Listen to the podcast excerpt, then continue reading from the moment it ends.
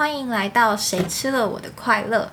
我们今天的系列是《百优小姐姐》第二集。耶我是 P 小姐。我是 J 先生。那今天要聊的主题呢，是关于我在发病前期跟发病后期的生活影响。因为上一集第一集是讨论我发病前期的状况嘛，呃，那之后接受治疗后呢，咨商后，我开始有一些什么样子的改变，跟忧郁症在我的生活有什么样的影响？那这一次的主题，我会以课业部分跟工作部分两个，还有人际三个 这么多主题，自己都没有算好。那我先说说在工作方面，因为我那时候有去研究所做攻读，嗯，那个工作其实是因为我还蛮早期的时候就已经答应我一个很要好的学姐，我其实推不掉，而且我面试也上了。嗯，我就超级难跟人家讲什么，呃，我忧郁症哦，不能做。那是大学时候的事情吗？对，嗯所以那时候工作就会很恍神。嗯，就你几乎有时候你是看不懂上面在写什么字的，你会听不懂那些行政姐姐叫你要做什么事。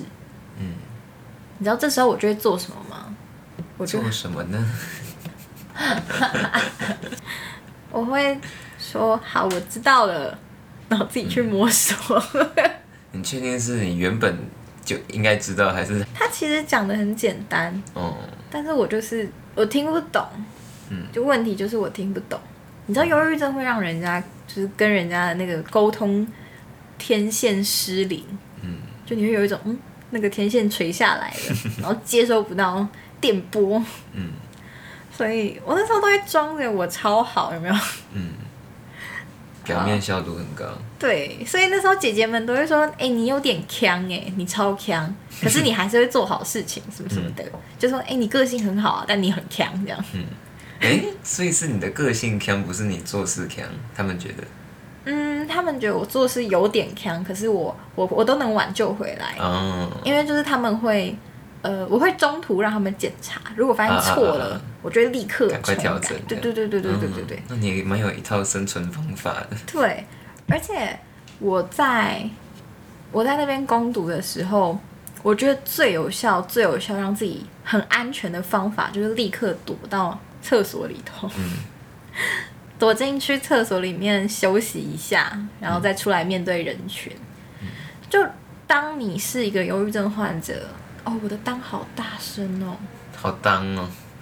好，没关系，我们从当你是一个忧郁症患者的时候，你还必须去维持生活功能时，你可能就会面临到有时候你的情绪已经承受不住的状况。这时候真的非常建议大家冲厕所，方便有效。嗯而且厕所是一个超级好的借口，因为你可以说你拉肚子啊，谁知道你拉肚子会拉多久，对不对？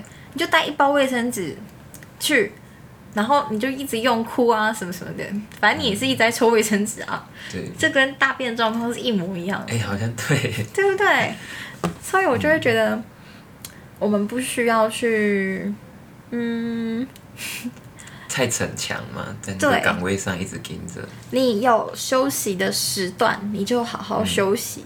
你你一定要帮自己抓一点点间隔，我们不能一直撑着，因为大家相信所有狱友们都一定知道，如果一直撑着这个状态，你回到家你就是会得到一个非常大的反击，就他可能会让你全身无法动，或是你就立刻一开门回家就是开始哭，就开始狂掉泪，干嘛干嘛的。所以那时候我的工作其实还蛮顺利的，因为姐姐们人很好，然后又加上我自己也很会，social。对，就我很会去调整那个上下情况。哎、我有个问题，你问，狱友是普遍的叫法吗？嗯，其实不是，对不起，病友，呃，病友。我觉得病友这个讲法比较好。嗯对不起如果有病史感是个好讲法。对对对对对，呃，所以我的工作哦，我工作还有一个很大的，我觉得是好处，嗯，是我可以去研习出差。哦，他有这样的机会是不是？对，就是个额外给你一个旅行的机会，哦，所以对我的忧郁症是好事。嗯我觉得虽然忧郁症会让你不想动、不想离开家里，但你至少都得换一个环境，让自己稍微休息一下下，到一个没有什么人认识你的地方放松一下下。嗯虽然说这是我的方法啦，但就是看你们大家自己，或者是你可以揪个一两个知心的好朋友陪你去一趟小小的旅行，我觉得都是在忧郁症期间很好放松的方法。所以我觉得这工作对我来讲是，嗯，还算顺利，而且我很喜欢的工作。嗯那个时候大概做了多久？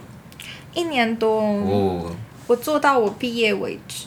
哎、那你们 蛮持久的啊、你讲持久，我就会 啊，好好好，对不起，对不起，真的要卡掉。但是我工作虽然很顺利，but 就是这一个 but，我的课业超级，虽然是走的很坎坷啊，因为你们知道，我们两个人都是心理相关学系毕业的。嗯心理相关在大四的时候必须经历很多实习，嗯那这些实习呢，都必须去带资商。资商是一个 怎么形容？很劳心劳力的事情，而且你要不断跟人家沟通，去想怎么样沟通比较好。对，而且你会要开始掏出心跟对方啊交流，对对对对你要开始认识对方，真诚的。我当时只休息了两个月嘛，所以我三下升到四上的时候，我发现我完全不能做这件事。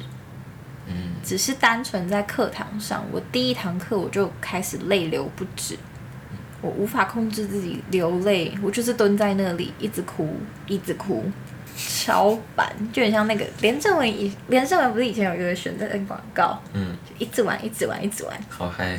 差不多就那个感觉是什。么样子的状况会引发你这样一直哭？我我会想，因为那时候老师们都会说很多前言嘛，嗯那时候老师就说了一个前言，就是你们都是大人了，你们可以有能力去解决你们遇到的问题。嗯你们是成人了，你们有权利决定好你们的人生方向。嗯，感觉好有压力哦。我那时候听到的时候，我就有一种啊，那我现在在干嘛？嗯我好像乐色哦。哦，瞬间觉得自己像一块破抹布，因为我没有办法决定我未来要怎么走，我甚至连我现在要干嘛，我的生涯我都没有做规划。我曾经有规划过，但就是在那一刹那之后，生病之后，我全部打破了，嗯需要重新规划，还有迷惘吧？很迷惘啊，因为因为你好像也只会做这些事情。可是嗯这些事情你好像现在没办法做，哦，这很矛盾。就像你会打篮球，但是你的两只手都断掉了，嗯，对对对对，我就会想，哎、那我可以打篮球吗？那我去踢足球好了。可是你踢足球也踢不过那些一直从小踢到大的人呐、对，就是这种感觉。所以我课业遇到了很大的阻碍，我一股脑之下就退掉了两门必修，决定明年再来修。嗯。我真的是非常非常有骨气的做了这个决定，嗯。虽然很荒唐。其实那时候我觉得我应该可以选择休学，可是我会觉得我都已经读了三年了，嗯。把这个学业拿完真的超可惜，嗯，应该把它修完哦。所以我就决定留到明年来做。哦，明年更惨，超级惨，真的惨。明年呢就是另外一个故事，要继续讲吗？这个故事在哦，反正今今天的主题我就着重在那个工作功课跟工作。嗯，就我把这两个分享完，然后我下一次来讲人际的事情，这样。那个又算功课又算人际，哎，对耶，对对对，那那那那人际会跟功课一起讲。好，那下次再讲。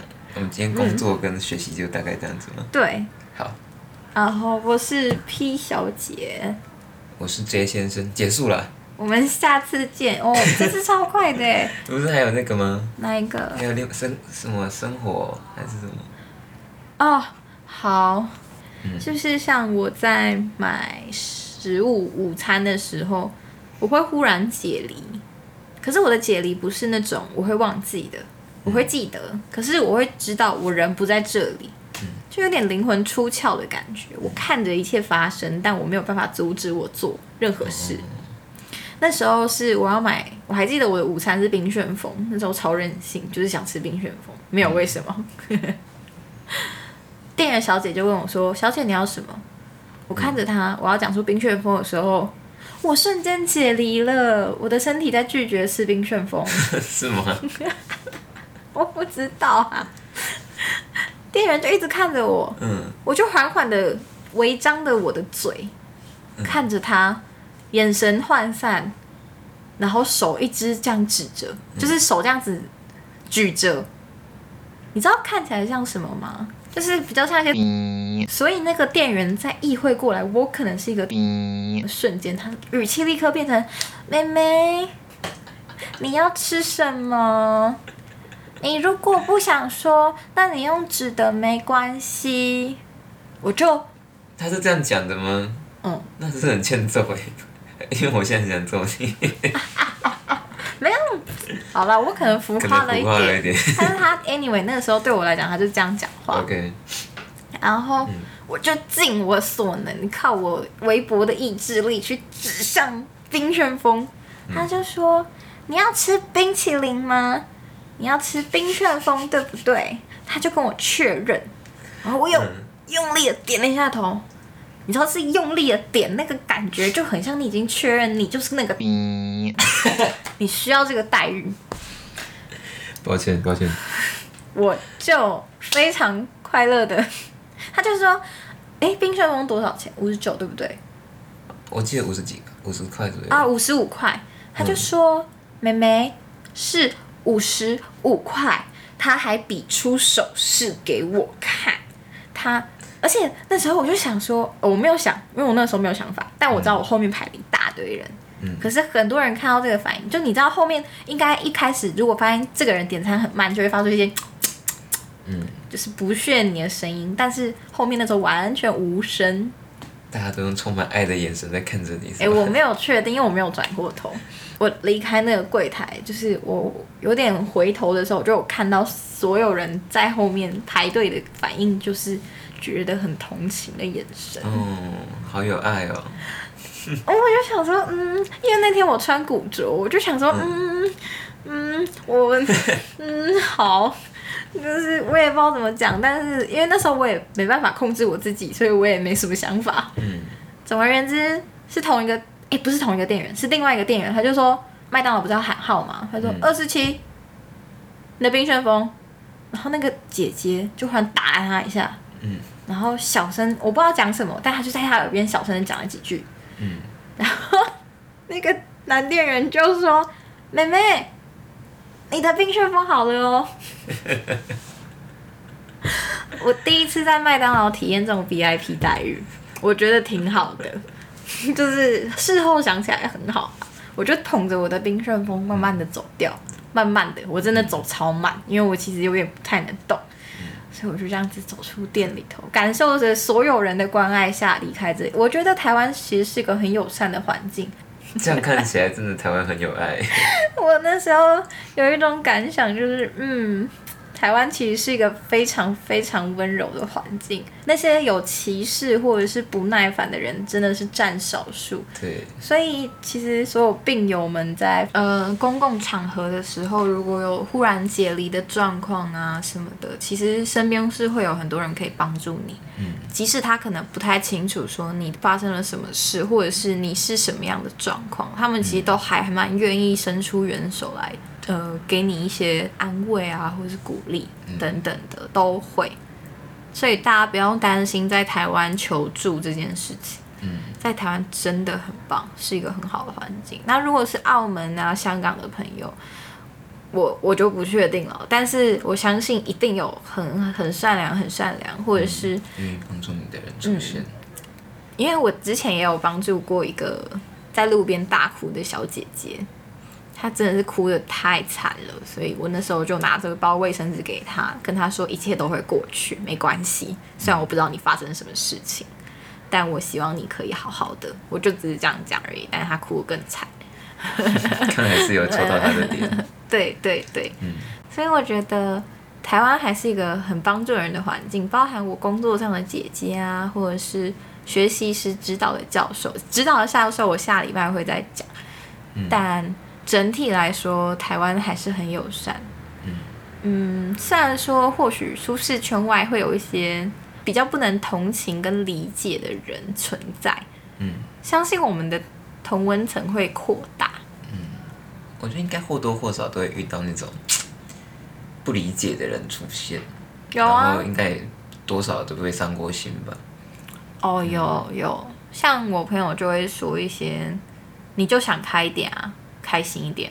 嗯，开对啊，这种在听的时候就会觉得 很痛苦吧，就是不被身边的人，尤其是朋友啊、家人理解。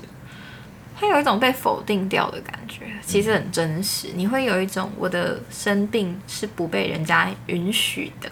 嗯虽然我的朋友大多数都是友善的啦，嗯只是有一些少数他们的友善里带有一些疑问。或者一些刻板印象，这时候就请这些朋友来听我们的节目，没错，分享给他。我们就会告诉他，忧郁症不是什么情绪问题，它是生理问题。各位啊，问题很复杂，不是说一般言语就可以好好表达的。没错，我们接下来会推出更多更多的系列，对，所以真的大家不要错过我们节目，真的超精彩。下礼拜同一时间请继续收看《乌龙派出所》。不是百优小姐姐，我是 P 小姐，我是 J 先生，我们下次见。拜拜。